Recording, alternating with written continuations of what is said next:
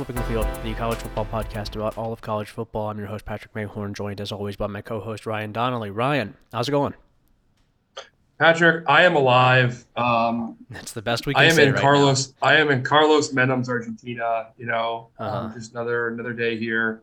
Um, I don't really have any riffs to go off of. No, It's been a long week, dude. It's a Tuesday. and It's already been a long week. It's kind of one of those weeks for me. one of I, those. from what I can see yeah. from everyone I know online, it's kind of one of those weeks for almost everyone. Mhm. Um, just something kind of some kind of cursed week. Yeah, well, we have the very exciting development here, and this is always great podcasting to talk about the weather, where uh, it was warm for the first time in about three months yesterday, and now we're going to get nine inches of snow today. Um, so it's good. It's Yeah. good. We like it. It's all very exciting, everything that's happening right now. That is what February is all about. It is the time for. Uh, uh, new things, exciting big news. Everyone doing really, really well mentally, physically. Everybody's just doing great right now, um, and we're gonna celebrate. We're gonna we're gonna celebrate this this joyous time of year, the time of year that everybody loves more than any other time, by uh, uh, partaking in a kind of an annual tradition here for us at Flipping the Field. We're gonna fire some coaches. Um, we did this last year. I don't remember if we did this in 2021 because that's I don't remember anything we did in 2021. That's gone. That that that part of my brain has disappeared forever. It is no longer coming back. Um, but last year we uh, we went through.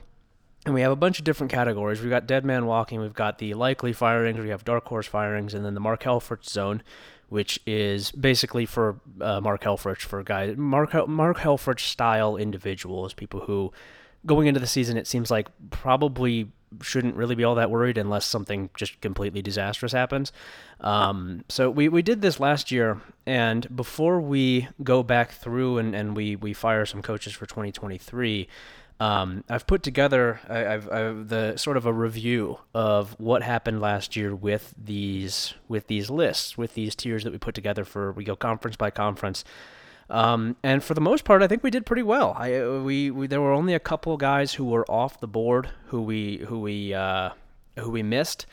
Um, guys who we who we forgot to either forgot to include, neglected to include, didn't think we needed to include, whatever it might be. Um, only a couple guys uh, there that we that we that we missed on.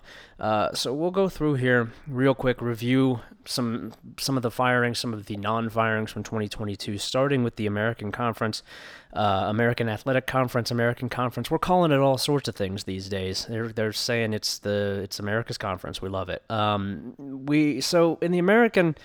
There were three big firings: Jeff Scott, Phil Montgomery, and Ken Niumatalolo of the teams that were actually in the American. Um, basically, every team who's joining the conference also fired their coach, but those guys are down in the CUSA. Uh, we did not have any dead men walking in the AAC, but we did have two in the likely category, which would be Willie Fritz and Jeff Scott. Uh, we got one hit and then one big ol' miss there. really could not be two two more different guys than these two.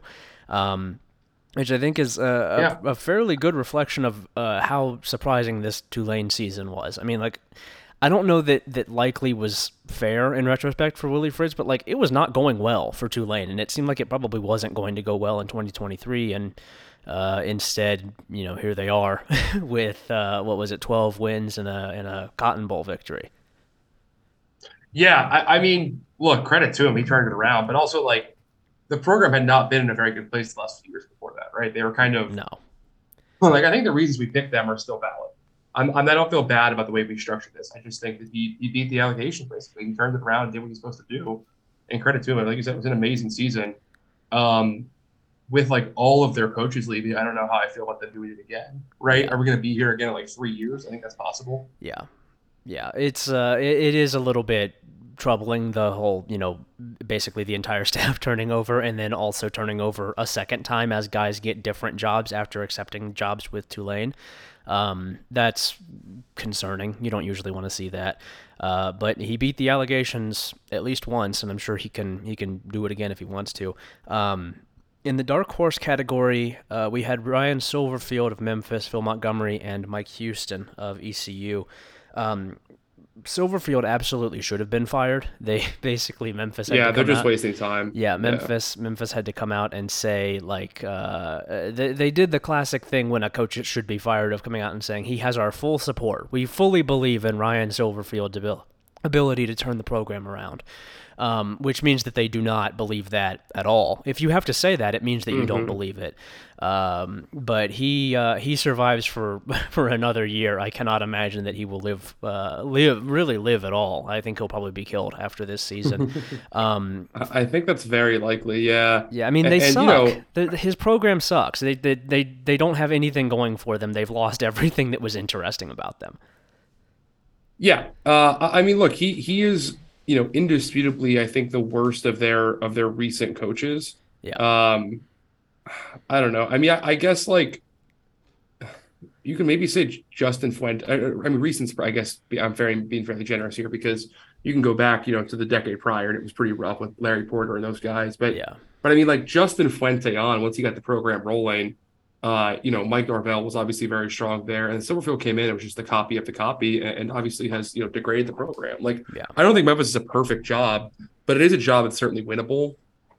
And now going into you know this kind of different AAC, they do need someone better at the helm here. Like, it can't keep being him. Yeah, they've just there's just nothing. There's just nothing happening there. There's nothing interesting going on there. Um, we'll we'll talk about the uh, the potential candidates in the AAC this year in a, in a little bit. But um, Phil Montgomery obviously was fired. Kind of a surprise, honestly, that he ended up getting fired for what was a, a an overwhelmingly average season. But I guess they were just kind of sick of him, uh, which is understandable. And then Mike Houston, who uh, they did fine. ECU was fine. He did what he needed to do, which was show proof of concept. Um, he did it. I think he's probably fine. Uh, the Mark Helfrich zone, we had two candidates, uh, one of whom did get fired in Ken Niumatalolo and then Gus Malzahn. Uh, for Ken, it was just a, a, you know a continuation of, of what had been recently you know an issue for them. It was another bad season, and uh, also it seems like some personal disputes with the athletic director out there. For Gus, um, he's just doing what he's always done. He's doing the same shit that he's always done, and that's that's not going to be enough to get him fired, I guess, because UCF um, doesn't think very much of itself. Apparently, UCF has a very low self-esteem as a football program and is willing to take the abuse of Gus Malzahn. Um, but Ken is uh, Ken is out of here. He has he has fallen through the Mark Helfrich zone, and he has been fired. Yeah, um, I mean, he uh, it, it kind of sucks for Ken. Obviously, I think a lot of people, ourselves included, think this was the wrong choice, right? Yeah. I, don't think it was like the right thing to do, but uh, nonetheless, you know, you have a feud with the AD, and things happen, and you know, bada bing, bada boom, guy's lost his job. Yeah. Um, so I don't know. I think Navy's going to be worse off for this. I think it's a, I think it's a poor choice, but uh, yeah, yeah, he he he's there. Yep. Uh, ACC, the dead man walking lasted, I think, four or five games. It was Geoff Collins. He is gone. I don't Easiest really. the country for yeah, us. I, I don't mean, really take any credit. Yeah. Yeah. Je- there's another one coming up in the Big Ten that was pretty similar, where it's just like, I, I don't know where you guys think this is headed. I don't know what the point of even bringing this into 2022 was. Um, in the likely category, we have two misses, two coaches who, uh, to varying degrees, really kind of turned it around. Dino Babers and Mike Norvell. Uh, Norvell, who we just talked about, uh, obviously had a tremendous season and is, I would say, pretty comfortable right now uh, after after you know 11 wins and really sort of showing proof of concept and then some. And then Babers, um, I think they probably would have liked to fire Babers. I think Syracuse would probably like to be rid of Dino Babers, but he won just enough that they can't really justify it because Syracuse is not going to fire a coach after he has a, a bowl season. Um, I, but I, I, again, I, I don't think that the the thinking was necessarily wrong on Babers. On Norvell, we might have been premature, but also like that was the thought last last off season. That was the the consideration around Florida State was basically how do we get this guy out of here so we can get Deion in, right? Yeah, and also worth noting we did record this prior to all like the Florida State transfers they landed, which I think you know fundamentally changed kind of the the outlook for that team in a lot of ways. Yeah. Uh, and also you know like they like even by my expectations, I think they hit my exact record prediction for the year. Mm-hmm. But I mean, a ten and three year with a top ten finish is is pretty tremendous for Florida State um, a little bit beyond, I guess, kind of what we had consensus expected at that point. Obviously, the transfers played in, but even then, Norvell kind of, you know, uh, you know, I think proved himself a bit there at the end of the season, and just kind of he won his way through this this issue, and I think he is very safely off of the hot seat this next year. Yeah. Um, no, And no it- worries with him at all. Yeah, and, unless they have even kind of a disappointing season in 2023, at which point he'll be right back on it, because Yeah. that's that's the Florida State job. Uh, in the Mark Helfrich zone, we had Scott Satterfield, who uh, this one is a this one's a net zero. This one is not a, a miss Yeah. or a hit because he did leave, and Well- honestly, he probably was going to get fired. yeah, he was um, going to get fired. I feel I feel pretty good about that one for us. I mean, Yeah, and we'll talk about him. He's kind of invented his own zone. We're actually going to use a little bit later. So Yeah. we'll, we'll be talking about the, you know, kind of the the Satterfield Holgorsen, you know, colli- collision here uh, a little bit. Yeah, so moving on to the Big 12, we only had two coaches in the Big 12. Both were in the dark horse category, and neither one got fired because there was not a change in the Big 12 this offseason. Steve Sarkisian and Neal Brown. Um, Sarkisian is, I think, safer this year than he was last year. He, he won some Mhm. games, which is a step in the right direction after not doing that in 2021. Um, Neal Brown, by all accounts, was going to be fired, and then I, I guess just something stopped West Virginia from doing that. I'm not entirely sure what it was that stopped West Virginia from doing that. Maybe they checked the bank account. Um, but I, I don't know. It feels like Neal Brown is another one where it's like, I, it seems like you guys really wanted to fire him. I don't know why you didn't just fire him. Yeah, I mean, I, think that I don't really get what we're doing with Neal Brown, right? Like, what is Yeah. the point in him still having What's the end goal? He's, he's You- like, Yeah, what- the- yeah. I, I don't. I don't get it. I guess he did, you know, kind of slightly overperform our expectations this year. Like I think fi- we had them what, like four and eight or three and nine this year. So I guess five and seven is a slight improvement over that, but it's obviously not where you know West Virginia should be at. Yeah. Um, especially again, talking about conference realignment here, as an influx of new teams joins the Big Twelve, you don't want to be in a position of weakness when you're already probably the you know first or second geographically weakest team in the league. You, you don't want to be getting worse than that. You know, like it's it's not going to be good for you. No, no, you do not. Yeah, you definitely don't want to be getting worse with that than that, especially because, like you mentioned, with the you know the the where they are in the country, um, suddenly it's a lot harder to win battles against Cincinnati because you have nothing on them at all. You have, there's nothing that West Virginia has Right. that is better than what Cincinnati has now. it's like, how are you going to get those guys? How are you? You're And Neal Brown's like barely even recruiting Ohio well too. He's been terrible in Ohio. That's the part that's also baffling. Like his recruiting strategy doesn't make, I don't know, a lick of sense to me. No, it just doesn't. It's it's just not worked there in the way that I think they were hoping it would. Um, and I don't imagine that's going to change. We'll we'll you can probably guess what category we're going to put him in once we get to it. But he has uh, somehow survived another year. Um, in the Big Ten, the dead man walking, another very obvious one. Scott Frost, another one who was ho- who was fired. Um, I think like less than a month into the season, if memory serves. It was like three or four games. Uh, yeah, obviously, uh, this just they were just kind of biding their you know biding their time trying to get that buyout down a little bit further, and I guess they were satisfied with how far it got down, and, and you know enough that they were ready that they were ready to pull the trigger on him. Um, just dead on arrival. Never worked. Never ever worked. He was not ready for the job. Um, wasn't even ever close. I don't think there was ever a flash of Scott Frost working at Nebraska. It was always pretty much just just bad. Yeah. Yeah, pretty much. The rest of this conference here, we had Tom Allen, the dark horse zone. Uh, Tom Allen, I think I think we just got kind of we underestimated the buyout, right? The buyout is just too onerous for anyone to pay that bill. Yeah. It's probably still too big this year. It's probably still too big next season too. Like you were probably looking at Man. another two full years of Tom Allen. Yeah, we were right that Um, he should be fired. We were correct on him. Yeah. the fact that he should be. Fired. He's a bad coach. That was a horrendous. Like the extensions given out in the Big Ten over the last few seasons, like Yeah. The, these athletic directors should be jailed. Like like they basically the conference has swung from hey look this was a lazy institutionally powerful conference that was wasting its monetary advantage by not hiring good coaches to then okay they're going to hire good coaches to then hang on everyone's extending all of their coaches with crazy bullshit extensions like yeah, the extensions given to Mel Tucker, James Franklin, and Ryan Day are all nonsensical. Dude. The Tom Allen one is worse than any of them yeah, uh, like very few teams in this league. They're- I, I appreciate they're at least being aggressive and trying to keep coaches they think are good. They're just very bad at evaluating them. yeah. The Tom Allen deal is really, really bad. The, Yeah. The Big Ten has basically over the last three or four years, it has kind of done like a speed run of what the SEC did over the last two decades, except without any of the actual success. It was it's just like this is the SEC is in this place now where a bunch of teams, or, or was in this place a couple years ago, where a bunch of teams, Auburn comes to mind, LSU comes to mind with Les Miles. Um, they had these coaches who they didn't really like, who they had given these ma- these massive extensions to, but they had also won games at some point. A lot of these teams in the Big Ten had like a year of success, or were already successful in Penn State and Ohio State's case. Um, and just just like like the 2020, the fakest season of all time, was enough to convince them to throw a bunch of money at these guys. Baffling, very very baffling. Um, Big Ten, I don't think is in a is in a great spot here, but um, the uh, the Mark Helfrich zone that we had here was Mike Locksley, Paul Chryst, and Ryan Day. Uh, so we were right on Paul Chryst. That was that was us being hopeful. That was us being like w- overly optimistic and saying that there's no way that Wisconsin would do this.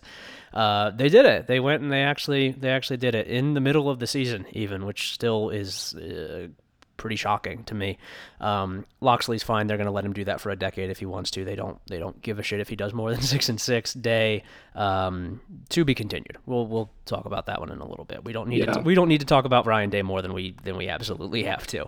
Um, Yeah, in Conference USA, we had uh, what six guys in the board here overall. Well, we Uh, had two we had the fi- likely ca- yeah, we had five off or five on the board, and then there was one fired who we did not include. Oh, sorry, correct. Yeah, yeah. yeah, my bad. Yeah, so Um, we had in the likely category Mike Bloomgren and Seth Littrell. Uh, can't believe that Bloomgren didn't get fired. It was just that he that he made the bowl that he made a bowl game and they couldn't fire him, even though it was a five and Seth seven Littrell game. sounds like a guy who should own like Black Rifle Coffee Company, Okay, yeah, I like that. Yeah, he does kind of sound like a um. This is a like this, an operator. He Yeah. sounds sort of yeah, like a, like an operator turned guy who has a show for the Daily Wire, right? Oh, it's, it's Yeah, yeah, yeah, yeah. It's, uh, it's you know it's the Seth Littrell hour, right? It's it's a very He's like a guy who wears a tactical vest to like uh, Yeah. uh, go, you know, to like go protest outside of uh, Whole Foods' new Pride display. yeah. Um, I, I think that there I think probably sixty percent at least of college probably more than that. If you showed like I'm gonna say seventy five percent of college football fans a picture of Dan Crenshaw and said this is Seth Littrell, I think they'd believe you. I think that they would yeah, that makes sense. That I think right no. I think the, the eye patch gives it away. I don't unfortunately. know. I, I don't think that I, I think that there could be a coach who has an eye patch. I think that we need a coach who has an eye patch, and I think it could be Seth Littrell, um, who uh, that's Dan Crenshaw's new name. He's changing his name. He's changing his career. He's the new head coach at North Texas. Um, they do move Yeah. on from Seth Littrell, despite the fact that he didn't he win the division? didn't they go to the conference thi- championship game? yeah, they played pretty well. I was I was thinking about it recently that uh, this is just a total aside that Cliff Kingsbury um, kind of looks like yesified Jonathan Gannon. Okay. Like if you if you if you yeah, yesified not- not Jonathan to- Gannon. He, Not to make Yeah. this about the NFL. Um, Jonathan Gannon. did you see him the- at Mardi Gras? Uh, oh, no, sorry. no, I have not seen that. He is the higher. He like a lot of the recent hirings in the NFL have been kind of baffling to me because I, I don't really follow it all that closely. But it's just like offensive coordinator who worked for like a you know a fairly well respected 32 year old who happens to be a head coach somewhere. Um, Mm-hmm. What the fuck is going on? What is happening with that? Why is that the only person who any team is hiring? What is happening? Yeah, I mean he's a DC, but it's the same concept, right? You're just yeah, hiring yeah. the defensive version of that. It's very they're hiring two. I think everyone wants like Mike Tomlin for some reason. I mean, Mike Tomlin's a great coach. I get why you're you know trying to get longevity, but like, you know, the thing is, most of these hires are bad. Like most of the people you're hiring aren't good at their job. Yeah, yeah. The the thing about hiring a 31 year old football coach or however old however old this guy is is that um, usually you're not very good yet at that point. Yeah, and you also more than that. You if you if you aren't good, you don't have the experience you need to like have the network to make up for your own failures, right? Like you Yeah. don't know enough people to make the hires you should make to fix your own problems. Yeah, well, speaking of, Dark Horse was Will Healy. Um, didn't just didn't know anybody else. Ran out of guys that he knew, uh, and and Charlotte fell apart, and he was fired. Uh, and they replaced him with the oldest. Charlotte's web of lies? Hmm? Okay, yeah, they replaced him with the oldest man in college football. So that's uh, from from one extreme to another. He's, he's hired six investment bankers to his staff, uh, which is going to be good. I think that'll work out. Six investment bankers, and then like the college football Reddit Twitter account guy. Um, Yeah, that's and also for some reason has brought in a transfers in his ninth year of college football. Yeah. and has had two total sacks. Yeah. Their quarterback which is one of those guys who had his leg blown off in Afghanistan. He's like 36 years old. Again, it's the it's the Black Rifle Coffee Company conference. Conference USA is the Black Rifle Coffee Conference of college football. Yeah. Um, Yeah, there- Yeah. C- C- CUSA brought to you by TPUSA. Oh man, that would be that would be really. We we need a conference that's that's sponsored by the like Ben Shapiro show or something. And the CUSA needs the money. They need to do it. Uh, let's let's make this happen. I think Biff would be really happy about that. Um, in the Mark Helfrich zone, Rick Stockstill, who until further notice is just going to be there. I I don't think it's worth even. I mean, it's not even really worth talking about Middle Tennessee State. I don't think because it's just going to be they're just going to go seven and six. That's the only thing that they do. They will do this for however long Rick Stockstill is fucking alive. That's it. I, I don't. I, I like. I don't know that there's a zone that, that could possibly encompass his thing because he doesn't ever lose more than six games, but he doesn't ever win more than six games either. He's just stuck there. They were, I guess, they were eight and five in 2022. That's um, one of his best seasons ever. That is that is right up there with the best that he has ever done. Um, what a miserable program, honestly. What a just a just a despicable football program. No, thank you. Um, but they will uh, they they hold on to him. Also in the Mark Helfrich zone was Willie Taggart, who did get fired. Kind of a surprise, honestly. I, I, I think that this must have been a case where like it was just pretty obvious on the inside of the program that he was not like taking it seriously, that he was not invested enough in in the success of the program to to justify keeping him around because like yeah, he wasn't overly successful or anything. He was not he did not do well there, but it, it seems like there's probably a little bit more going on there than we were privy to.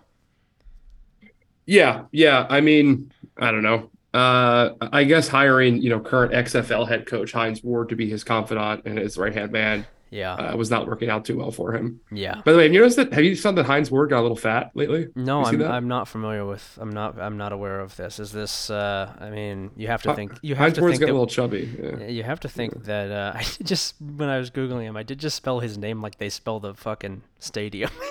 The, the ketchup, yeah, yeah, yeah. That's, That's funny. right. Uh, I mean, that. I mean, right. you can imagine how often that happened in Pittsburgh. Oh yes, Uh, yeah, all the time. Um, actually, that's actually kind of not true. The one thing that like even very dumb under people in Pittsburgh do mhm. is they everyone does know how to spell every player who's ever played for the Steelers, including like Kimo von Oelhoffen and Ben Roethlisberger. Like you memorize those the day they're drafted and never fuck it up again, Yeah, or else everyone else calls you a casual. yeah. Um, oh yeah, he you is, do kind of have to be good at that. Heinz yeah. Ward, he is getting a, he is getting a little bit bulky. He's he's Yeah. uh, yeah. He's you know what I like that for him. He's uh, he's aging gracefully. Um, Yeah. ind- NFL week on flipping the field. that man is not in the NFL. His ass is coaching the XFL. That is that's not. Come on, no one, no one, even Georgia fans don't remember Georgia Hines Ward. You were thinking of NFL Hines Ward. That's the only like he is a guy like yeah, Terry McLaurin. No one ever will ever think about his college career ever. He is Yeah. a purely NFL guy. Yeah, no, I think of him as an XFL guy because he's an XFL coach. Yeah, that's that's, that's the true, only. that's I don't true. I don't know anything about Hines Ward the player. I only know the XFL coach. Fair um, enough. And then off the board, we did not include Bryant Vincent. This one, I don't. I mean, he was the interim coach. I don't really know what we were. I don't know what we were supposed to do here, but he was fired uh, to uh, to bring in Trent Dilfer. So once again, it's NFL week here at Flipping the Field. Um, independents, there were none. We had none. All good here in the MAC. Um, Scott Loeffler, we had as the dead man walking, somehow still living. He just you you can't get rid of this guy. He's like he's in your walls. Scott Loeffler, he gets in the walls, and there's just no getting rid of him. Um, Bowling Green went to a goddamn bowl game, and they they sucked. They weren't any good, but they went to a bowl game. Oh, Bowling horrible, Green is not gonna not gonna fire anybody for that. Um, I, I I mean, I guess he just keeps on going. Scott Loeffler just just you can't uh, you can't get rid of him. He is he's stuck there. Um, Also, I believe the MAC has still not released their 2023 football schedule, awesome. um, that's which is you know being played in like six months. yeah, that's really good. Um, I uh, it- it's really it's uh, top secret. We cannot have people knowing about this. This is very imp- important information. Um, in the likely category, we have Tim. We had Tim Albin who turned things around, had a really good season. Um, probably safe for another decade based off of one good season, which is how Ohio likes to operate. Jason Candle, same story in the dark horse category, and then off the board was Tim Lester. I'm surprised, honestly, that we didn't have him in the Mark Helfrich zone because I hate Tim Lester. I think Tim Lester's a dog shit coach. Yeah. I was glad that he got fired. Here's the thing: when you say we, uh, this is just this is a you section here. yeah, yeah, Uh, I could, I could show you a picture of Dan Crenshaw, and you'd think it's Tim Lester. I mean, I know a bit about the MAC, but if you're gonna ask me to like you know, give opinions on which programs have certain standards they should fire coaches by. Like, I, I don't know, man. It's not really my kind of my wheelhouse in the MAC. Yeah. I, am kind of a The, to I'm kind fair, of a top 85 programs guy, not, be- not so yeah. much the bottom like 45. Yeah, to be fair, the MAC also doesn't know what their standards are for if they should fire a Yeah. coach or not. They don't. They don't know. They don't know where they stand at all. None of those programs have any idea. Um, Mountain West, Dead Man Walking, Marcus Arroyo, uh, another one where it it looked like he was going to survive. It looked like he was going to be fine. They almost made a bowl game. They were you know better this year. They were improved, and they fired him to try and get a big name. And the big name that they got was Barry Odom. I, I mean, that's a masterclass right there. You can't The guy who sucks. yeah, you, who does suck. you can't draw it up any better. Not only did you get somebody who nobody cares about, he also sucks. So it's like uh, you you went for Hollywood and you landed on fucking Barry Odom. It's so embarrassing. It's, so bad. What an insanely bad hire. What a bad process, just in general. Um, so we were right, but at what cost? Um, in the dark horse category, we had Danny Gonzales, who uh, still not really doing a whole lot at New Mexico, but Hmm, no, That's a nice way to put that. Yeah. Yeah, no- Currently seven and 24. yeah, no, uh, no real noise there. I guess he's just kind of there. Um, and then Craig Bohl, who ended up doing pretty well, despite the fact that his entire team keeps transferring every offseason, which is something maybe to consider. But um, he keeps winning ball games, and so I think he's probably fine until further notice. Uh, Pat, What happens if uh what happens if Jay Norvell goes two and ten again? Huh? What's that gonna Uh, be like next offseason? I think he's probably got at least one or two more years guaranteed after this one. Uh, just yeah, still very funny to think about though. Yeah, I don't think that he leaves an in-conference job where he was doing well for uh, a, a job where he could get fired after two or three years, right? I, I would guess that Yeah. the the guarantees are probably pretty significant within that contract. Um, that would be my that would be my guess, uh, but I guess we'll see.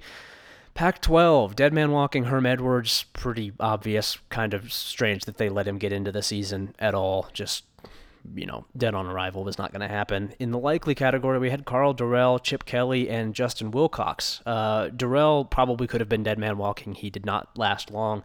Um, Chip Kelly, for for those of you who do not remember this, um, UCLA fans, UCLA, everybody, a lot of people around UCLA really don't like Chip Kelly and really didn't like him before he had, you know, a pretty strong season in 2022 um, and kind of want any reason to be rid of Chip Kelly, but he just keeps winning football games. He, he's, you know, he would need to fail for them to fire him, and he's not done that yet. Uh, so he, he stays alive. Justin Wilcox um, probably could have honestly been if we had it last year, would have been a, a Satterfield zone contender because he, you know, uh, it seems like might want to jump to a different job, but he's still there. I don't really know why that really why that marriage is still uh, going. It seems like they don't really like each other very much, but Justin Wilcox is still there, and, and Chip Kelly, of course, can't be can't be killed. We we love the big man. He's uh, he's just going to keep doing this. You can't get rid of him no matter how hard you want to. It's true. It's true. He's the god. Um, I do think he he may enter our again our, our much alluded to. People are clamoring to hear what this means, but he may enter the Satterfield zone by himself pretty soon here. Yeah. Um, we, we should talk about that below. But anyway, uh, other people in this in this uh, Pac-12 here, we had David Shaw in the dark horse category. Bye-bye. He did, you know, he achieved the dream. Yeah. he got himself out of there. Uh, three and nine. He's got that buyout money cashed. Allegedly, one of the biggest contracts in the FBS. It was not reported the exact number because they don't have to do that. Yeah. Uh, but I believe it was a fairly substantial uh, contract he had uh, bought out from. So good on him. Congratulations, David Yeah. Shaw, for getting that, getting that pervert uh, tech founder money. Love that. Um, Listen, and better Jed that he Fish has it, is- that's for sure. Better that he has it. Yeah, that's true. That's true. Uh, probably a nice guy, right? I think David Shaw is probably a nice dude. Yeah, I don't Just a have bad football coach. Yeah, I don't. I don't have any issues with David Shaw, the man. It was just that he was not doing well at Stanford. that was, I think, our Yeah. biggest, our biggest beef with. You know, he was ruining our favorite college football program. You and I are big Stanford Mhm. boosters. Um, I do have some problems with him, I guess, as a man, because I think anyone that's that boring about, like, if you have a job as fun as coaching college football yeah, and you're that boring, uncreative, and shitty at it, that does actually kind of irk me a little Yeah. bit. He looks good though. Handsome guy. He's, he pulls off the bald look very, very well. Yeah, pretty round head. Pretty, Yeah. pretty round head. Yeah, yeah. Uh, so who's in the Mark Helfrich zone here? uh, we had Jedd Fisch, Mm. who who beat the charges. Um, he escaped our ire. I don't know, man. It's Jedd Fisch. What can what can you say? Yep, um, Jedd Fisch. He went Jedd Fisch mode. Uh, we're saying, say, we're hearing that more and more that we're going Jedd Fisch mode. Um, yeah, he's still still kicking. Uh, SEC, the dead man walking was Brian Harsin, and yeah, sure enough, he was. They they took their sweet ass time, but they did eventually move on from Brian Harsin. Um, in the Mark Helfrich zone, and now completely safe is Clark Lea, who who. Uh, huge improvement, honestly, into into year two. One that we have not talked about a ton because um, I don't really know why we would do that, but they were much better. They were much much better in 2022, and and you know seems like there was a lot of reason for for optimism there, and and he uh, he did not in fact have the the collapse that we were uh, thinking might happen, and that could put him on a hot seat. I don't think they would have fired him anyway. I, I would guess that they're probably pretty committed to Clark Lea long term. Um, that that seems to be the the rumbling from within that program. Yeah. Um, what can you do, man? We'll we'll never never be rid of him. Um, he is he is around forever. Yep. Um, who else did we have in the list last year, Pat? We had three more names here. Yeah, in the sun in the Sun Belt, we had the dead man walking Jake Spavital, who was fired by Texas State, and they replaced him with just another version of Jake, of Jake Spavital. They just hired him again with a different name. Um, and then in the Mark Helfrich zone, we had Butch Jones and Shawn Elliott, both of whom will come back up again in 2023. Not they have not beaten the allegations; they just were not yet fired.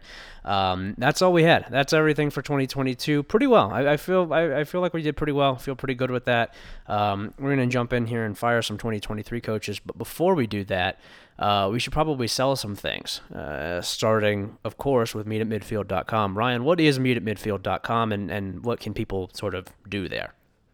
MeetAtMidfield.com is a subsidiary of Black Rifle Coffee Company. Yep. Um, that mostly it's kind of like um, it's kind of like anti-propaganda. You know, we kind of like use it to uh, to make fun of the company and as kind of a way to worm it into your guys' brains. Kind of you know subliminal marketing, uh-huh. um, which even works better when you tell people what you're doing with it. So. Yeah. It is funny. Aside from our just just to think about that, people would never know if that was what we were doing. They would never know if that was what we were doing on this podcast. If we were actually being paid by like, um, you know, Black Rifle Co- Coffee Company or David Shaw or you know things of that nature. They would never know if that was what we were attempting to to to accomplish. We could just do that. We could probably be making yeah. a lot of money doing that. We're just doing this shit for free. That doesn't even make sense. Bad business yeah, on our part. Yeah i mean what's stopping us really from kind of just turning the keys over to black rifle coffee company and seeing how long it takes our subscribers to notice you know? Kind of. We're joined today by tim dillon um, yeah. So besides that, we're also we also are a college football website. Um, you know, we cover we cover national college football like we do in this podcast. We cover Ohio State, we cover Michigan, we cover the intersection of rivalries and you know, and all throughout the sport. Uh, we even do a little college basketball nowadays. Yeah. Um, against my best wishes. Mm-hmm. Um, we we talk about all kinds of things, really. Uh, uh, you know, the whole sport uh, of college football. You can't think they're they're just out of frame. we talk about all sort of things. They're just out of the frame though. You can't we can't yeah. quite see them right now, but they're there. They're all there and they're all laughing yeah. as well. For example, um, you know, today we had I think it was probably the 17th thread I've made making fun of the Mazi Smith arrest uh, yeah. months after it happened. Yeah. Um, and, and, only weeks after the, uh, you know Ann Arbor police did anything about that. Um, so that's been fun. Um, I don't know, man. We talk about college ball. That's that's kind of what we do. Our whole thing is about college football. Yeah, I don't know. You guys get the idea. You, what do you mean? We, it's it's it's flipping the field. It's being midfield. You guys know what the deal is. Yeah, you already know what the fuck is going on. Uh, you also know what's going on at homefieldapparel.com, and if you don't, uh, you should get wise. You should go over to homefieldapparel.com. You should use the code Meet at Midfield for 15% off your first purchase of uh, Black Rifle Coffee Company. You know, bag of coffee. You can get some grounds. You can get some some some whole beans. I don't know. There's probably other stuff going on over there. Uh, and then they also have uh, just a sort of kind of kind of a fun little side thing. They have some T-shirts. They've got some sweatpants. They've got a third kind of apparel that I can't think of right now. Um, you know, the third one that everybody knows and loves. But uh, they've got all sorts of yeah, really, the secret really, third thing. Yeah, really high quality vintage collegiate apparel. They have been putting out new collections frequently for schools that they already have. In some cases, schools that I think they're adding. I believe I saw that Providence is getting a collection coming up soon. If you're into mm-hmm. that, if we have any Providence listeners, uh, turn the fucking podcast off and unsubscribe. We don't want your dumb ass. Get out of here. Um, I will, uh, Patrick. I, I, should announce this on the podcast here. Okay. I will be having a shipment of T-shirts secretly smuggled to me in Colombia. Yeah. I will be having one of our Meet at Midfield subscribers acting as a mule for me. I'm traveling from Columbus, Ohio, to Cartagena, Colombia, with a package of of, of home field apparel T-shirts mm-hmm. uh, that I'm sure will be uh, received very well uh, in Colombia. I'll be hailed as a liberator of that place by bringing them the, the news of the good Buckeyes. Yeah, you're strapping 500 different shirts just taped to this guy's torso underneath his, his regular home field apparel. well, they're so comfortable and stretchy, you can fit all those t-shirts underneath them too. That's the best part. They're so breathable as well. He'll be okay. Yeah, something that we have always said, and this is again another good reason to go to go to homefieldapparel.com. And use the code Meet at Midfield for 15% off your first purchase. Home field apparel clothing is great for smuggling things into different countries. It's nice and nice and breathable. Nobody will even notice the, you know what you have strapped underneath your you know Tulane hoodie at the airport. They'll never even know. They won't know what's on your body. It doesn't matter. You can put anything under there. Um, yeah, you ever seen that video of the guy in the airport who is um this is very dark, sorry, uh, but the guy in the airport who uh like murders his child's molester, his child's abuser. No, I have not seen that. How does this relate to homefieldapparel.com? well, that's the thing. Is imagine imagine what I what I think Homefield should pay us to do uh, is film some kind of like viral video campaign to advertise where instead of you know instead of using a gun to kill somebody, we're like filming that exactly frame for frame, uh-huh. except it's handing a T-shirt yeah. to my abuser, which is you. Yeah, uh, yeah, you're using a shirt to thrill somebody. That's what home field apparel is is, is all about. It's about thrilling. That's the same yeah. setup. You see me in the background of the payphone, like looking shadily over towards the ongoing police presence as they walk by, and I just pop in and put a T-shirt over your head for you to wear. yeah, you put a T-shirt in the back of my head. I think that'd be a really cool viral marketing campaign. yeah, I think that that would do really well, and everybody would really understand what's going on. We're doing an ISIS b-shirting video it's a pretty famous video, dude. I think a lot of people listening have seen the bereaved father who kills yeah. his child's abuser. I think people have seen this. Yeah. Well, if you've seen it, please please write in and let us know. Please, uh, if you've seen that, please tweet that video to, to Apparel.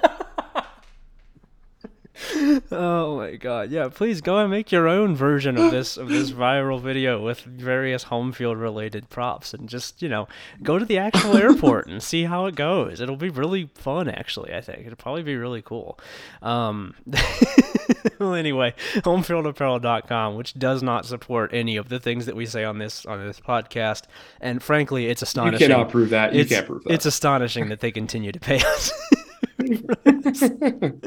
Checks keep clearing every month. That's right. Uh, all right, let's fire some coaches. 2023 edition, starting in the AAC. Dead man walking. It's Ryan Silverfield. We've already talked about him. Get the fuck out of here. No, thank you. Uh, he's done.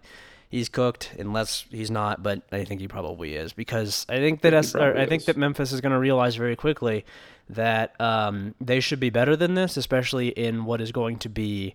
Um, objectively a pretty bad conference. I think, at least for these next couple of years, pretty bad. I think that UTSA is probably going to run, come in and run the table, and that Memphis is going to realize just how far it has fallen from what it once was, and then I think Ryan Silverfield will be out on his ass. Um, any any disagreements here? No, um, I mean, I think he is pretty much like you said. He's out the fucking door, right? This guy's a bum. He, yeah. He's done. Um, the one we do have in the like, I mean, yeah, no, no thoughts, right? He's a terrible coach. He's not doing well. They're not going to go above 500. It's going to be like the third year in a row. They're 500 or worse the bowl game. Yeah. Um, or I guess five, yeah, 500 the bowl game. Yeah. He, I mean, the first he's under 500, he's out of there. The one you have in the likely category, I'm a little more interested in. Yeah. Uh, I want to kind of hear your rationale here on Mike Bloomgren. So I think that they just they want to fire him very badly. It seems like Rice really doesn't want to have Mike Bloomgren around, and I cannot imagine that a, a it was a five and eight season because they got to go to a bowl game as a five win team. I can't ima- I can't imagine that that's going to buy him like a ton of time, right? I, I, I just I don't know. I know that Rice doesn't really care about football, but they wanted to fire him ahead of the 2022 season. They were looking for a reason to, and he he barely survived. Um, do you think that JT Daniels is going to be the guy who keeps Mike Bloomgren in that job? In I mean, like it's not a very good conference, but it is better than the CUSA. It's going to be better competition than the, the 2022 CUSA was. I just I think they're probably going to be the sort of the doormat, and I think that they'll get him out the door. Yeah, I mean, I think that's fair. Um, yeah, I, I mean, I, I, don't know. I, I, guess the thing is here is like, what are Rice's standards in football? Like, how much do they care, right? Yeah. Like, if he's going five and seven, do they actually care that much if he's if that's if that's what he does? Yeah, I don't think um, he's going to be doing that though. I I, I don't think. He's going to get Yeah, fair enough. But like like if, okay, if he wins four games, is he out? I think it'd be close. I think it'd probably depend on the four games. Um, if yeah. there if it's four conference games, then he might have a, an argument. Like they start like you know, uh, 0 and 6 or 1 and 5 or something, and then he wins four of the last however many, um, he might be able to swing that. But uh, that it, it, it somebody's got to be really bad in this conference, and I think it's going to be Rice is, is one of the obvious candidates for that for that spot. Um, and I just don't think that there's a whole lot of he's not really done anything to earn himself a, a down year or two, right? It was pretty much all down years for him, uh, with the one up year being five and eight. That's still that's just not very good. He's been there for a while now. I, I think that they'd probably like to see more than more than that, especially as they get a little bit more conference money working into the into the program. Um, in the Mark Helfrich zone here, we have one that we disagree on, another one that we disagree on in Rhett Lashlee, who uh, SMU hired last year immediately, pretty pretty badly tanked what they were doing. They they were not very good in 2022. Um, I think that this could very easily be a year two rebound situation. We had some of those up in the in the 2022 review, guys like Tim Albin. Um, but I also think that Rhett Lashlee might just suck. I think that SMU might just not be very good this year, and that they, um, especially as they eye potentially a jump up to an even larger conference than the AAC, but as they certainly find themselves in the same place at, at, as Memphis at the bare minimum, um, I think they could look at this and say like, well, maybe we should cut our losses before this gets worse. Maybe we should try to get somebody in here before he, you know, really kind of fucks up what we had with uh, with Sonny Dykes. Yeah, man like me, I never want to be the same place as Memphis, uh, unless I'm trying to eat some ribs. That's the only place I would be at. But no, okay. I, I, don't know. I, I, don't think that Rhett Lashlee, I, I just, I guess I think I have a little more confidence in him than you do. Yeah. I don't think that he's going to. Uh, uh, I guess first of all, I think last year wasn't that bad. I mean, seven and six is certainly not you know ideal. It's not it's not a, uh, you know a hot rod of a season, but but I, I guess I kind of just fundamentally feel a little more confident in his ability to win there, especially as the conference gets easier, right? Like I think the yeah. fact that that it's gonna you know they're gonna be probably the best program in that league now. Like just, in terms of like program ceiling. Is there anyone in that, pro, that league better than them as a program? I think UTSA is probably going to eat their lunch, but that's more that UTSA is not necessarily as a program, more just where it is right now. Yeah, that's fair. Okay, so I mean, even then, you're a top two program in the league. I, I think like you know you have a coach that's you know younger, has is doing some, is doing pretty well at recruiting.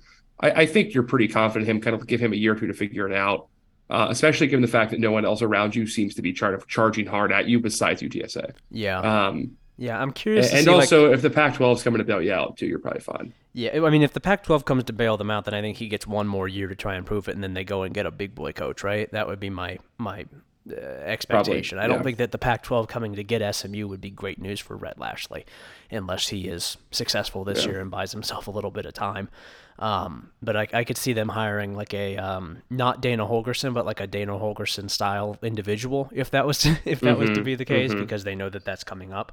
Um, yeah, we'll see. Maybe, maybe I mean like there is also the possibility of like Tom Herman gets it going at FAU, and that suddenly becomes a program to think about. Um, there, there are there are programs in this conference. Somebody's going to have to win these fucking games, and we'll see if it's SMU. It should be, but we'll we'll see.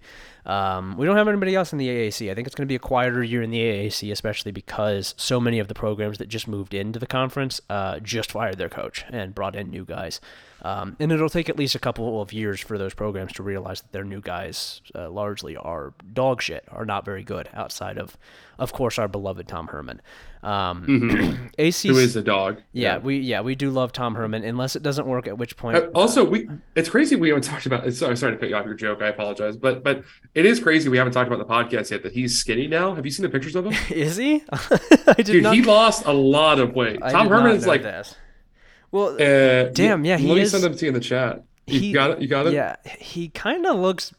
He looks a little bad. Looks a little not like he's not doing very well. Is is Tom Herman all right? I think he's doing fine, dude. I think he was getting on the juice. You know, he was getting he was trying to look skinny for his, his opening day. Plus, you know, coaches put on those 15, 20 pounds their first year head coach job every time. This- Might as well get skinny first, then bulk up. he looks like Pee Wee Herman in his fucking suit. This suit is so big. the suit is too big. Suit is too big. this suit is so goddamn big. I think the him. one, dude. Wait, the angle with the, with the pants included in it are worse too. Um, I need to remember funny. to post this picture with the podcast. also, just ge- general tactic here. If you if you have the young, I'm looking at the four kids, the four, four, pe- you know, him, his wife, and two kids. yeah. You can't have the youngest son on the outside. He looks like he's like he's not really wanted. yeah, he just looks like gotta- he's, he just wandered in here. He's just some guy. yeah, yeah. Oh my god. Yeah, Uh, I, I need to remember to post this picture with the podcast. This suit is so fucked up looking. Oh but the one of him standing on the helmet, I'm sending it in the chat now. Yeah. He looks better in this one. Um, hang on, I'll send it to you Oh right now. God. He kind of looks Uh, like he kind of looks like he got Tim Beckified. He he sort of looks like Tim Beck a little bit, which is not You good. think so? Yeah, mm, boy, I'm a little more. I'm a little worried about Tom now because he oh he's famous for, you know, the the the wildly fluctuating looks. Right, that's always been a, a staple for Tom Herman, and Yeah. you can you can you know you can make implications from that as you as you see fit. You can you can You well, you had you know obviously Houston and Texas Tom were the mischievous ones, right? That was Yeah. his mischievous era. yeah Uh, Ohio State Tom was his Mensa era, where he was trying to look smart all the time and Yeah. had his like hair intentionally fucked up and was wearing glasses all the time. Yeah, same with sort of Uh, late stage Iowa State. Like the last pictures that you get from him of Iowa State, he looks very much like he's got like the glasses on. He's trying to look like a nerd, right? yeah. Then he gets to Mhm. Texas and he's like he's like beefy. You know, he's he's he's he's dense and he's uh, he's doing all the celebrations on the sidelines. Now I don't really know how I would describe his FAU look. Um, it's not. I I don't think I would use positive words. He he kind of looks to me like he's a guy who owns a law firm and like somewhere in between uh San Francisco and, and LA, like somewhere like you know in like middle California. yeah. Uh he owns a pretty successful law firm. Uh, and he's not divorced, but he's definitely having a tough time with his wife. And he's responded to this by getting really into running later in life. Yes. Uh, and has lost like 30 pounds. And is like, he's like, I'm running a half marathon next week. I'm feeling great. I'm doing awesome. But Yeah. like secretly, he has a murderous rage yeah. uh, and is probably sleeping with like a barista who's like 19 years old. Yeah, he Um, does. He does look like he has like late stage runner body. That is absolutely what this what we've got going on here. He's got like Yeah. very veiny, skinny legs under there. Yeah, I, I think that that's. I think we've cracked the code. This is I I I had not seen these images. His even just his profile picture at FAU is really fucked up looking. it's really He kind of looks like it's really if you like, uh, what was the role that Christian Bale lost all the weight for? That was uh, the, the Machinist. He probably looks like Christian Bale like three months after he finished the Machinist. Yeah, yeah, that's yeah, or or like um, what was it? The was it Matthew McConaughey for the Dallas Buyers Club? Is that the one where he? Yep, that's yeah. a good one. He, he's not yeah. quite. Yeah, he, yeah, exactly. He's like he's like McConaughey. Like after he has the first couple meals after the Dallas Buyers Club. Yeah, yeah, for sure. Well, anyway, we're, we're gonna be we're gonna be looking much much further into Yeah. into. I think we should start doing like kind of like a Trump style bit where we just do like catty shit talk about the way coaches dress. what do you mean start doing? That's all we do. That's the only thing this podcast is for. That's a good point. That's a good point. Just for making fun of the coaches who we don't like. Who, speaking of, we don't have a dead man walking in the ACC, but we do have a likely. It's Jeff Hafley, um, who we we have How do we fit Tom Herman in this podcast? Uh, we were talking about how he's gonna he's gonna run it. He's gonna run it in the AAC. He's gonna immediately Oh, put yeah. Rhett Lashlee on fucking notice. Um, yeah, Jeff Hafley in the likely category. I don't know if Boston College is actually man enough to do this. I don't know that Boston College would actually do this, but um, they were bad. They were really really bad in 2022, and I, I don't know. I don't know that there's a ton of hope for them getting better in 2023. I guess they have a young quarterback who they're kind of excited about, um, who isn't Phil Jurkovec, which will be very good for them. But I don't know. They were bad. They were bad beyond just not really having a quarterback. Yeah, uh, I mean he's not a good coach, right? He's not very like he had he had like a lot of NFL guys on offense like the last couple of years. You know, keep in mind I, I don't think they're very high end NFL guys, but there a lot of them were in the league Yeah. or going to be in the league. And they they can't figure out anything on offense. They are horrendous offense year after year. Yeah. Uh, and, and his like vaunted defense is like simply not that good. Like they're they're not. well, that's, that's the thing. Is like it works really well when you have top end talent, but he doesn't there, and he's never going to because it's Boston College, and so it's very simple, and there's not really a whole lot going on, and it's not really all that difficult to beat because it's like okay, they're running cover three again. That's pretty much the only thing that they run. it looks like yep, looks like cover three again, and this cornerback runs a four seven, so I'm just gonna throw it past him, and I don't think it's gonna be a big problem for me. Um, and that's pretty yeah, much. I mean they most rank like they offenses rank like done. 98th and in scoring defense. Like Yeah. they- like it was a terrible defense last year. Like there's there's Yeah, they have 30 points a game with a weak schedule. Like what's the point in this? What are what are we doing? Yeah, and I, I don't know exactly where you go if you're Boston College after this because I mean it it just doesn't seem like there's a ton of heat with that program right now. But I don't think that this is it. I don't know how much. Probably hire Ryan Day. Yeah, I think you have to think that Ryan Day will be in the mix for Boston College. You have to think that he's in the Satterfield zone because he's gonna he's gonna go for his dream job, Boston College. Um, yeah, so I, I just I don't know that Hafley has a whole lot going on. I don't know that there's much much happening there. Um, I could see him. Uh, jumping to an NFL defensive coordinator job very quickly, Yeah. uh, whether encouraged or not by Boston College next year, we'll see. Right. Um, Here, here's what I will tell you. Uh, I will guarantee whoever is the next coach at Boston College, uh, there will be rumors from their like message board guys trying to start that Tom Brady's a candidate for the job. yeah, Um, yeah, get we'll guarantee that. We'll bet my life that's going to happen. Some guys are in the boards are going to be talking about Tom Brady. It's going to get passed around. Someone's going to say, "Well, he's not a real candidate, but he did take the phone call," yeah. and then that's going to go from there. He would be the worst coach of all time. He would be the worst college football coach to ever live. There's no reason. Could you imagine how bad that would be? Tom Brady trying to recruit people? No. Tom Brady. I mean, like, but here's the thing: is like he would recruit like in the Jim Harbaugh sense, where like you don't. He's a terrible like recruiter conventionally, yeah. but he's like known to be a weirdo enough that it works for him. Yeah. I guess that Like could Ur- that, that worked for Urban Meyer. I get Urban Meyer early on in his career had like frat boy, like weird '80s, like macho charisma, yeah. and then it would became that he was just like a psychotic freak, and then that worked for him too. Because it's like, oh, he's Urban, he's a winner, dude. That's just how he is. yeah. It's uh, it's not. It's Brady not. has that kind of thing. it's Yeah. not weird that he peed in the middle of your living room to establish dominance. That's just urban. He's a winner. That's what he does. He's an alpha. yeah, he's an alpha. It's he has a. You don't know he's a master's degree in psychology. Like what's like he's right. You're wrong. Yeah, he was eating the mashed potatoes with his bare hands because he's a winner. That's what you do when you're a winner. He doesn't need a fork. The There's fork more just gets in fiber his if you do it that way. Yeah. the fork takes the, that. That could be a thing. I bet I could convince people that in bodybuilding forums that um, eating mashed potatoes with the fork, eating any kind of potato with a fork Yeah. will take some of the fiber out and leave it on the on the utensil. I bet I could I could post that and people would buy that. Yeah, I think that that is like a that's an untapped market for one of the like freakish food, uh, you know, like like um, influencers that are out there. Is guy who thinks like it doesn't matter what you eat as long as you eat it with only your hands. You don't need a fork. You don't need any fucking utensils. Just eat it with your goddamn hands. Uh, yeah. Well, are you familiar with the whole concept of something being Lindy? You know what that word means? I'm aware of the guy. Yeah, I'm aware of the the Lindy guy. Okay, so for, for our listeners who don't, basically the idea is like the longer the thing you're doing has been done, like the more the better for you it is. Like for example, if your exercise is like hyper focused on barbells, it's not good for you because human beings have only been using barbells for hundred years, but they've been, I don't know, like walking around forever. it's like you should do just walking around more. Yeah. Uh, I think you can convince people that it's it's Lindy to eat with your hands and using utensils is is not based. Uh, Yeah. you're cucked if you use utensils. Yeah, I think we could probably do that if we if we ever need an escape hatch for this podcast. I think that that would be a pretty easy transition for us, and we already have the relationships with people like Tim Dillon and Black, Black Rifle Coffee, so it wouldn't even be that big of an issue. Um, dark horse here, here in the ACC is Dino Babers, who we've already touched on. I, they just don't. I don't think they want him there. Um, I, it would probably take a pretty bad season for them to fire him because, as much as Syracuse doesn't want him there, they also don't want to have to do a coaching search because they are not a serious football program. Um, but eh, I don't think he did anything in 2022 that would really secure his job long term, right? I don't know. I I uh, I I think I'm higher on him than you are. I moved him down for like the category, the dark horse category, um, as the editor of this podcast. Yeah.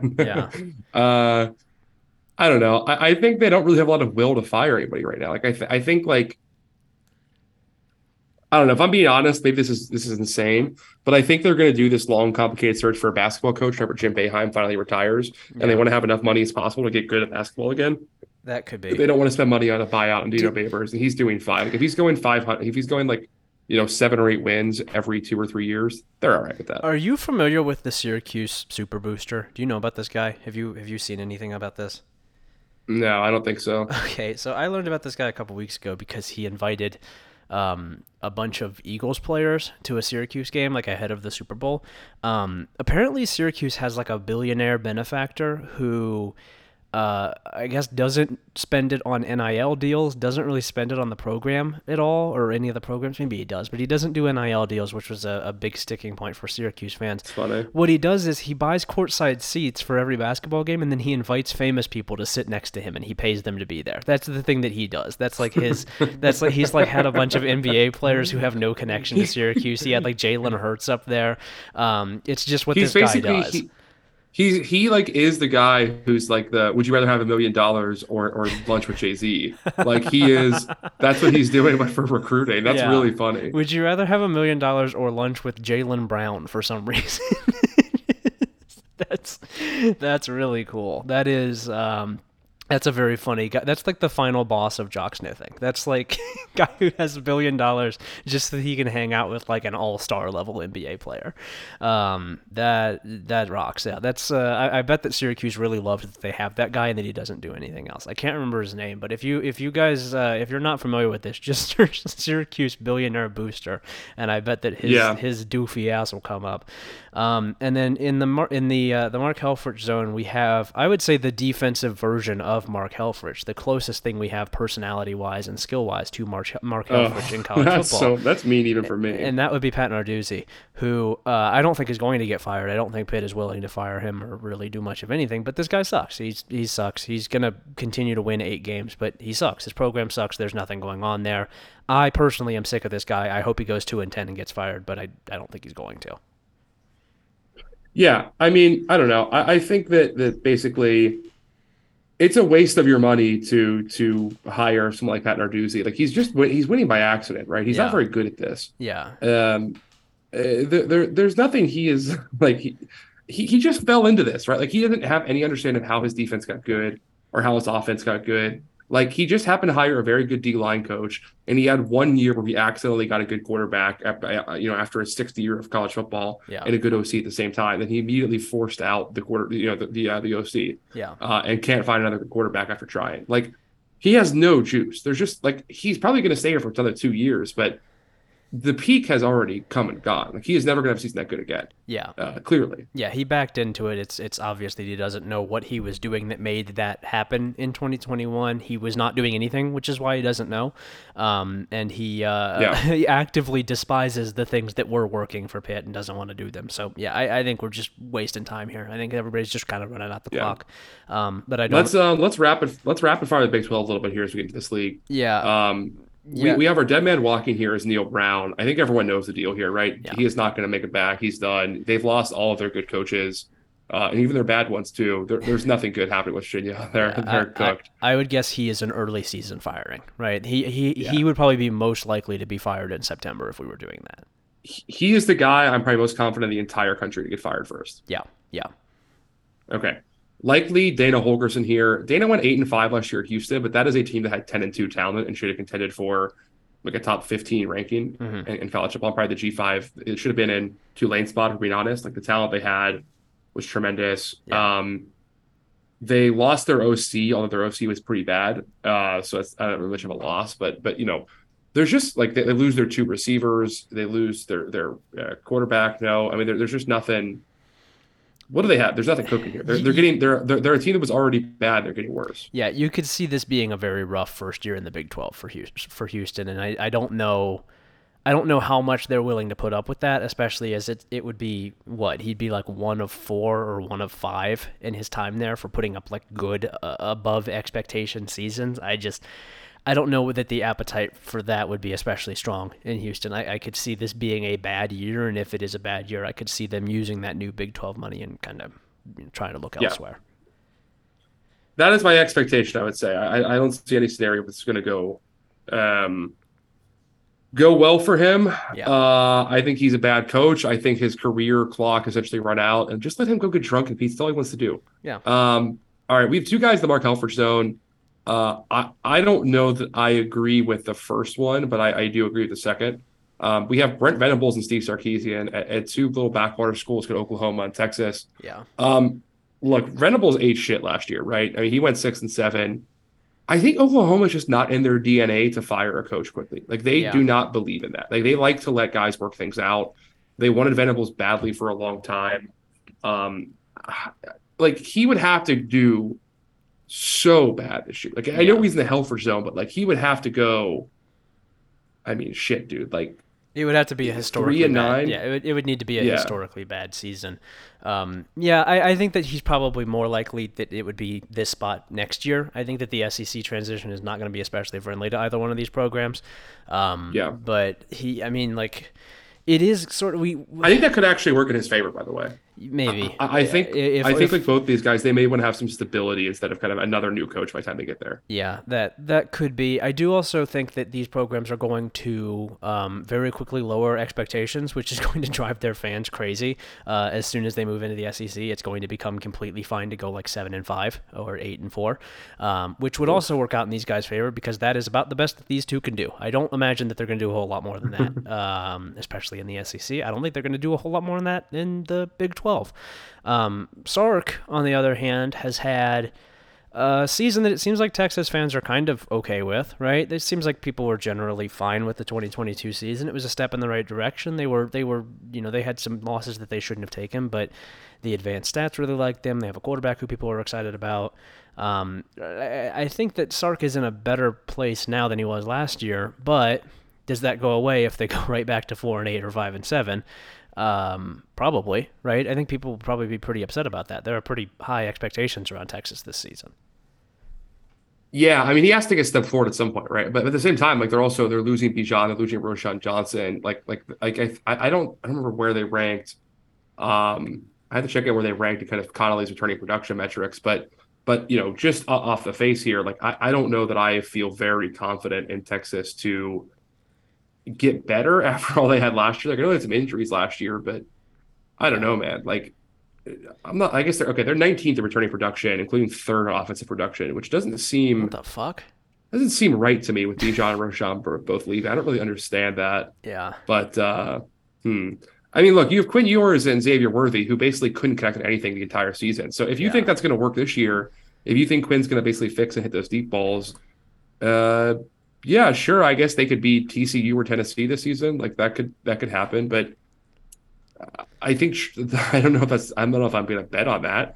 Not with like away games at Alabama, an away game at Alabama, right? Like Yeah. I guess the schedule is pretty easy. I'm looking at this guy's a pretty easy schedule here. You see who they play? No, I would guess that they're probably going to do basically what they did last year, right? I, I, that, that they kind of they show flashes of being really good, but they are not capable of stringing together enough wins that they're anything more than just like kind of an interesting sideshow that sort of hovers around the back end of the top 25, and that's not enough to get him fired. But I think that if they're much worse than that, it could get him fired. I don't imagine that there's a ton of loyalty to Steve Sarkisian right now. Yeah, I think probably not. I mean, ah, shit, I don't know, dude. Like Tom Herman was again. I keep saying this, but Tom Herman was doing better than this. Like, Yeah, it's like Steve Sarkisian's now, uh, what he's going into year three here. He has one top twenty-five finish at top twenty-five. You know, at twenty-fifth. yeah, Uh, at coming out of his second year, Tom Herman was, you know, ranked ninth in the Sugar Bowl win on a ten and four season. Like, and he was proceed, proceeded to go ranked the next two years and was fired anyway. yeah, Like Sarkisian has to stay ranked, I would say. Um, but this schedule, listen to the schedule they got cooking up here. Mhm. Uh, they play Rice at home. That's a win. yeah. They get Bama on the road. They'll, I mean, Bama, They're going to lose that game. I mean, it doesn't it doesn't matter. if- Texas will yeah, lose that game. Yeah, but but that's going to be a fake good Bama team, in my opinion. Yeah, Um, or even if they win that game, I think Texas will then be bad afterwards. I don't know. We'll see. Um, they get Wyoming at home, Baylor on the road, Kansas and Oklahoma at home, Houston on the road, BYU and Kansas State at home, TCU and Iowa State on the road, and Texas Tech at home. yeah. Uh, that's like a nine and three team. Probably. I don't really feel great about any of those games, though. Is the thing. Like, I don't feel outwardly bad about any of them, but I just, I don't know. I'm not super confident in this team in either direction. I don't feel like super solid that Texas is going to be good, and I don't feel super solid that they would be bad. I think that they're probably going to end up just being like seven and five again, um, which we'll see. We'll see how long that that is that that is you know fine for them. Yeah. If that just I'll say this: if if you, if you're Steve Sarkisian, better not fall out of the rankings. Just just warn you, better not better not not be ranked. Yeah. yeah, if, Uh, you're, if you're Steve Sarkisian, keep your head on a fucking swivel, buddy. Watch out. um, we, we've got our first and only, I believe, uh, Satterfield slash Holgorsen zone uh, selection here as well. Uh, that is right, Patrick. We have Kalani Sataki on the board. Sorry, I was. Uh, I love when Zoom just doesn't let you unmute your mic, which is really cool. Mm-hmm. Uh, I've also been playing a. Da- Listen, I had a rough lunch today, and I've been playing a dangerous game where I've been muting the mic roughly every thirty seconds to fart, Yeah. uh, and just hope he doesn't show up on the podcast. So. Uh-huh. Uh, if there's any Easter eggs there for you guys, I hope I hope those uh hope you enjoy, Hope you those. enjoy those. Yeah. So I'm having a tummy issue during the podcast. Anyway, Kalani Sitake is uh is on he's on the board in the Satterfield Holgorsen zone, which what this means is I don't think he's going to get fired, but I do think he could feel the pressure coming up enough he has another bad season that he could choose to. He basically views himself as a better candidate elsewhere yeah. than he would be hanging around waiting uh, uh, to get fired in a couple of years. I think he may be able to take a jump somewhere else in this cycle. Yeah, and I'm not sure exactly where that would be because I think that BYU is kind of the perfect spot for him. But I also I don't think that it would be impossible. I think that he would be pretty uh, UCLA. UCLA. I, I think that he would be, you know, uh, touted. I think that people would be probably pretty interested in him, whether as a head coach or for a quick stint as a as a coordinator. I think would make sense as well. Um, it- things are not great at BYU right now. I don't I don't feel great about this BYU team coming into the Big 12. I, they've they've lost a lot of pieces from a team that was pretty disappointing anyway. Um, I, I think that they they've made some changes that they needed to make that I think will help them in the long run, but. I mean, do, do we do we feel good about Kedon Slovis as, as No, at no, I certainly don't. I don't feel all that great about that. I don't think that Kedon I don't really Slovis like anything on their team, if I'm being honest. Yeah, I don't think really like I don't really like a whole lot about what BYU is doing right now, and I don't I don't know that they're really going to be especially competitive in year one of the Big 12, and I don't know how many down years he can afford. And yeah, I, I do think that it's more likely that he goes somewhere than he gets fired, but that it would be because he feels like he's probably going to get fired pretty soon anyway. Um, What we'll if see. he what if he tries to get some press by like coming out against the Church of Latter Day Saints with the whole you know tax scandal and he's like this has made me you know, my faith my faith in the the church is shaken by this Yeah. I have to reconsider if, I, if it's the right fit for me Yeah. And that's how he gets out of the contract What if he made some noise by coming out? Hi, I'm I'm gay football coach Kalani Sitake. uh, let me be clear I'm Kalani Sitake and I'm gay and I'm an ex-Mormon My fellow Americans. oh dude did you see um, i'm sure you didn't there was some uh some buckeye twitter stuff going around today remember our good friend buckeye fett the guy who got into that beef with me over me making fun of his urban meyer post yeah, yeah, Uh, I do remember. or his ryan day post Yes. Yeah. Yeah, where, he- where Um, he said that he was glad Ryan Day wasn't dead, right? That was like his big yeah something like thing. I'm need to- grateful that you're alive, or whatever it was. yeah i need to i'm pulling up the exact language of the post i do want to read that again because it was so fucking funny That's that's Um, one of the best deranged Ohio State guy posts up there with the, the Sam Block thing about the Ryan Day statue. yeah sam block i mean you can't put sam block in the category with anybody else He's the Uh, best. his post was, I've been one of your biggest critics. I've wanted to say he's wanted you fired. I've wanted to be angry at you, but I'm grateful for you and your good health and your family's well being. That is all us fans will ever truly care about. uh-huh. Uh, and anyway, was- today he for, had, for context, this was shortly after Mike Leach died. This that inspired him to make this post about Ryan Day. yeah. That's Dude. so awesome. Uh, but he, uh, God, I, that was such a good meme format for the week. Um, but uh, he also today there was some Georgia player complaining about um, complaining about not being invited to the White House. He was Yeah. you know mad at Joe Biden for not being invited, and Buckeye Fett quote tweeted him to dunk on him with saying, "Say what you want about Barack Obama, but he loved those Buckeyes." Oh, and it was just a picture. of Obama. Jesus and I'm trying to imagine the idea of like, you know, Buckeye mindset Barack Obama. like if you had, Oh man. uh, let me be clear. Uh, our special teams are a fucking disaster. uh, this is unacceptable. And listen, we've compromised Parker Fleming to a permanent to a permanent end. oh, that is really that is really good stuff. yeah. Um, it's by the way, it's also great how many impressions we do despite not being good at them at all. yeah, well, that's what we, I mean. That's why we're a podcast. I don't think that we. I don't think you're allowed to have a podcast if you don't do that. Uh, well, speaking of Ryan Day, he is one of two people that we have listed here in the Big Ten as as uh, coaches that could be fired, and he is in the Mark Helfrich zone because he is Mark Helfrich.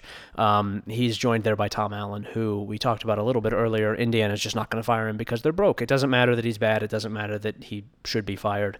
Um, his buyout is too large, and somehow, despite the Big Ten getting like the largest television conference or the largest television contract uh, ever, um, Indiana still doesn't have any money. We just gave you twenty bucks. What'd you What'd you do with it? Why do you need to borrow twenty more dollars? Where, where did that Where did it go? What happened to that twenty we just gave you?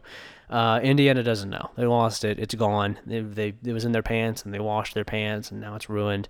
Um, both of these guys I don't think actually get fired, but they probably both should get fired. Um, and I think it would probably take disastrous seasons for the schools to agree with us. Yeah, I mean, there's just too much money in the line. That's that's all the matter if it is. Uh, the Ryan Day thing, I think, is less money, but I mean, I don't know, dude. If he loses to Michigan three times in a row, which he probably will, if he goes nine and three, he's getting fired.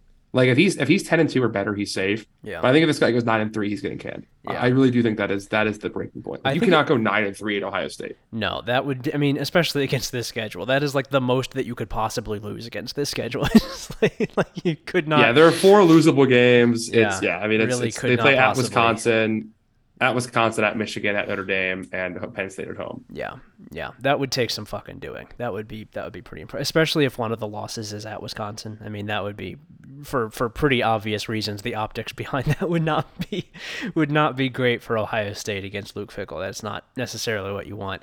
Um, yeah, we'll see. I, I think that Tom Allen is definitely probably the more deserving of the two to get fired, but Indiana again broke, does not have any money. They're not going to fire him. The buyout there is like thirty million dollars, and they're just not going to spend that.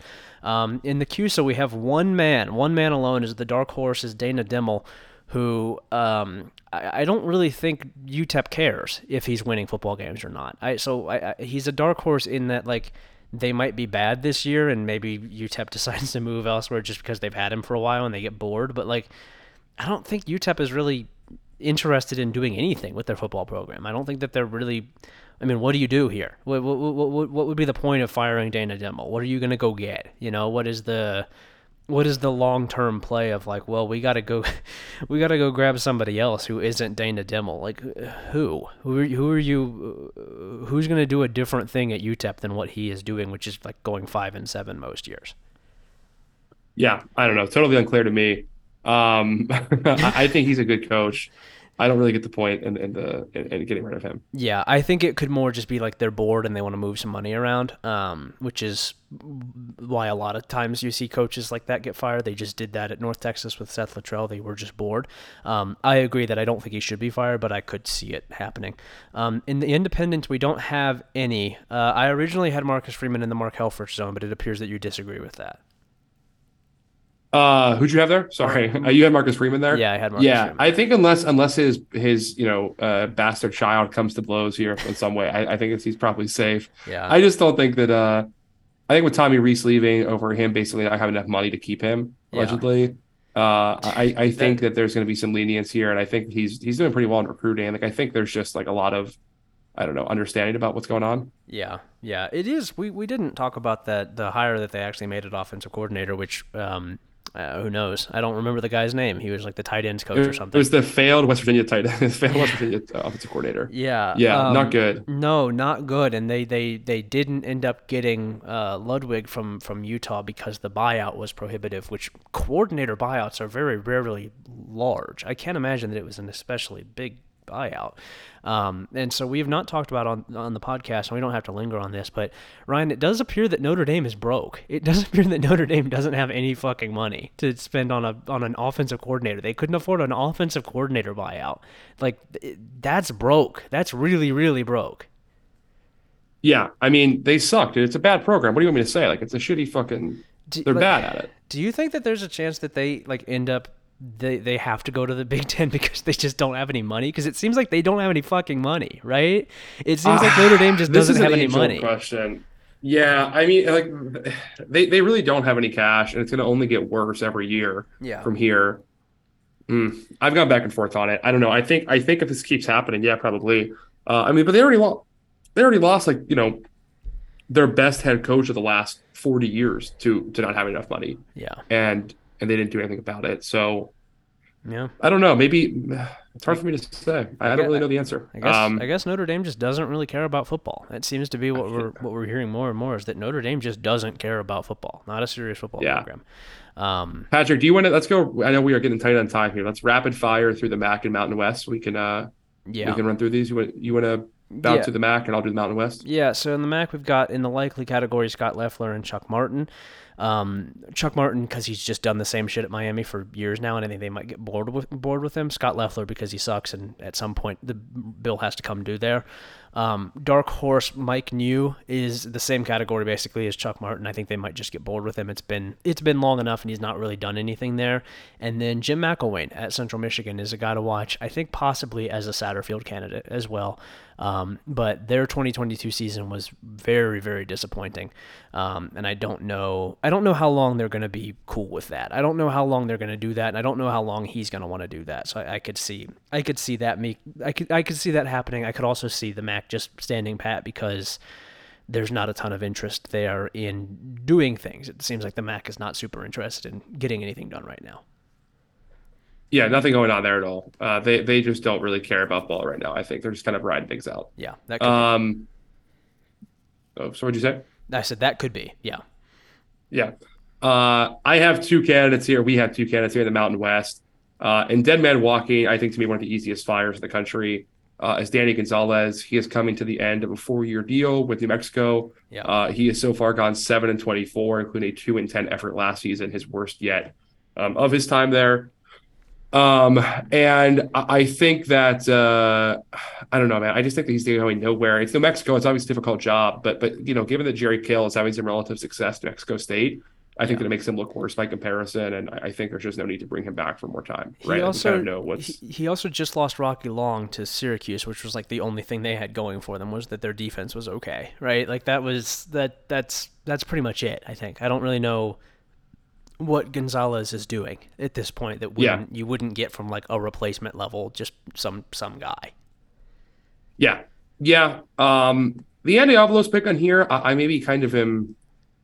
I don't know if I'm on the same page as I, I see how it could happen, right? I do see how he could, uh, how he could become an issue essentially, but I, I don't know. Like I, I- do think that um, he he did pretty well last year. I mean, ten wins, right? Like it's not it's it's Mm. Boise State. You should always have ten wins, but I'm, I think maybe the Heat came off a little bit last year. I'm know. gonna say um, someone did well at Boise State last year, given the circumstances. It was not him; it was Dirk Koetter, uh, who I Yeah. believe is no longer the offensive coordinator. Who I believe has has has since departed again from the program, which he didn't want to have to be running in the first place.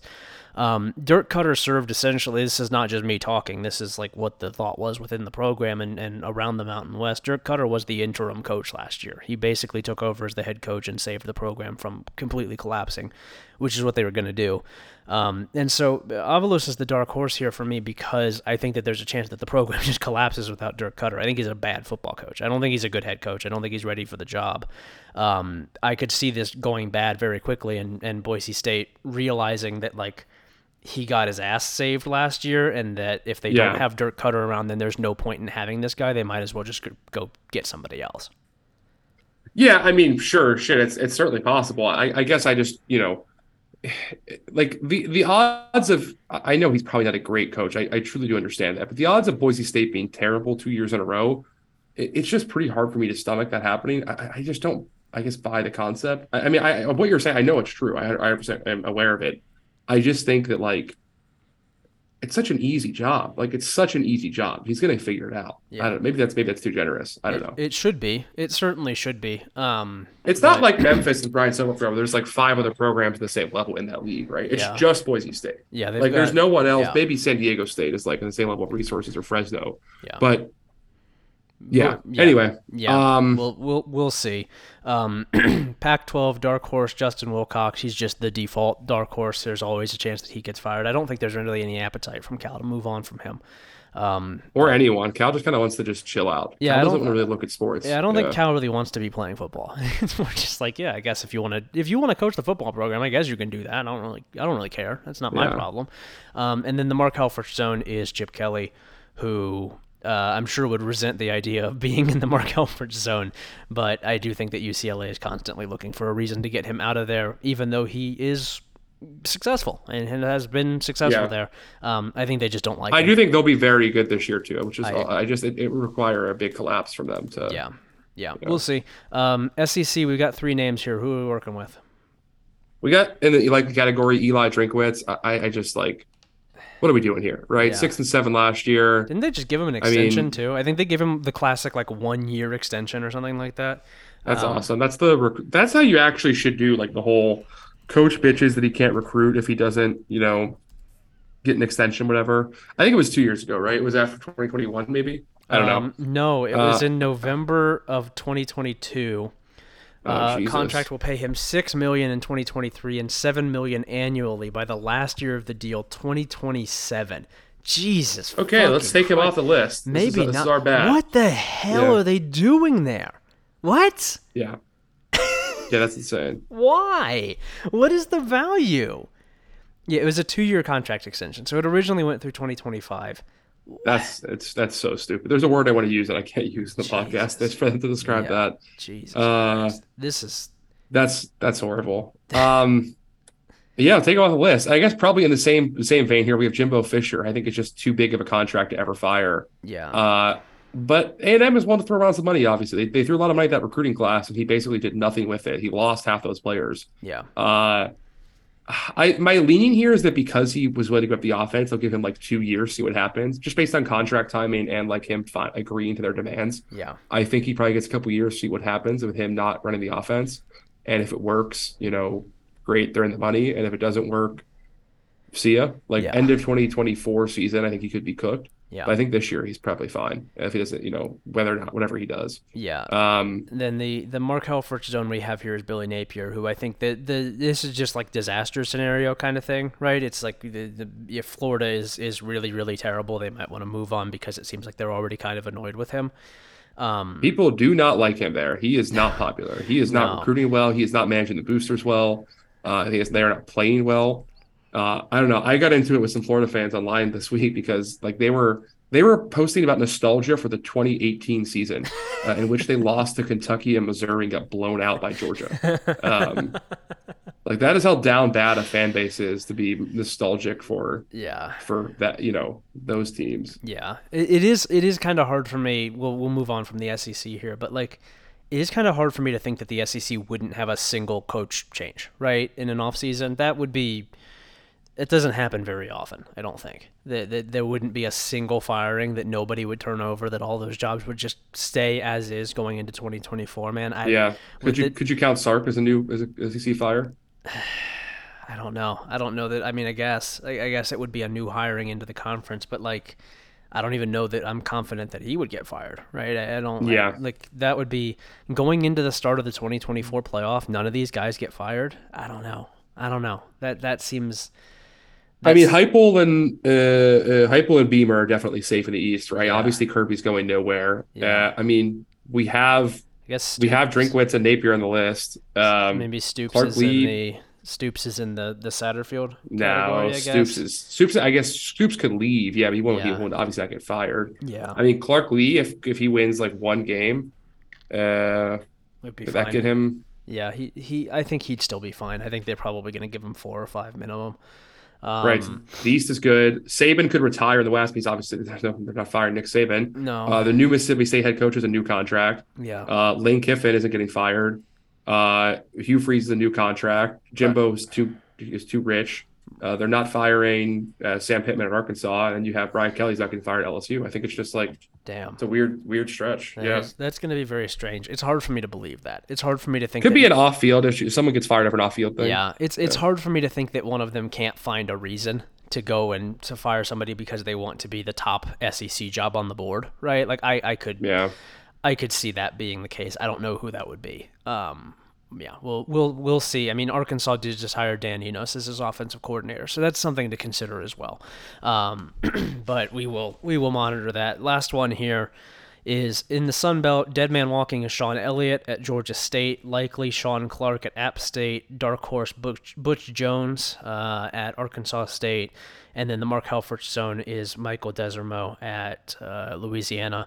Um, dead man walking with Shawn Elliott. I'm not sure that Georgia State actually has the heart to do anything at all as a football program. It seems like they're just completely listless. But he sucks. They should fire him.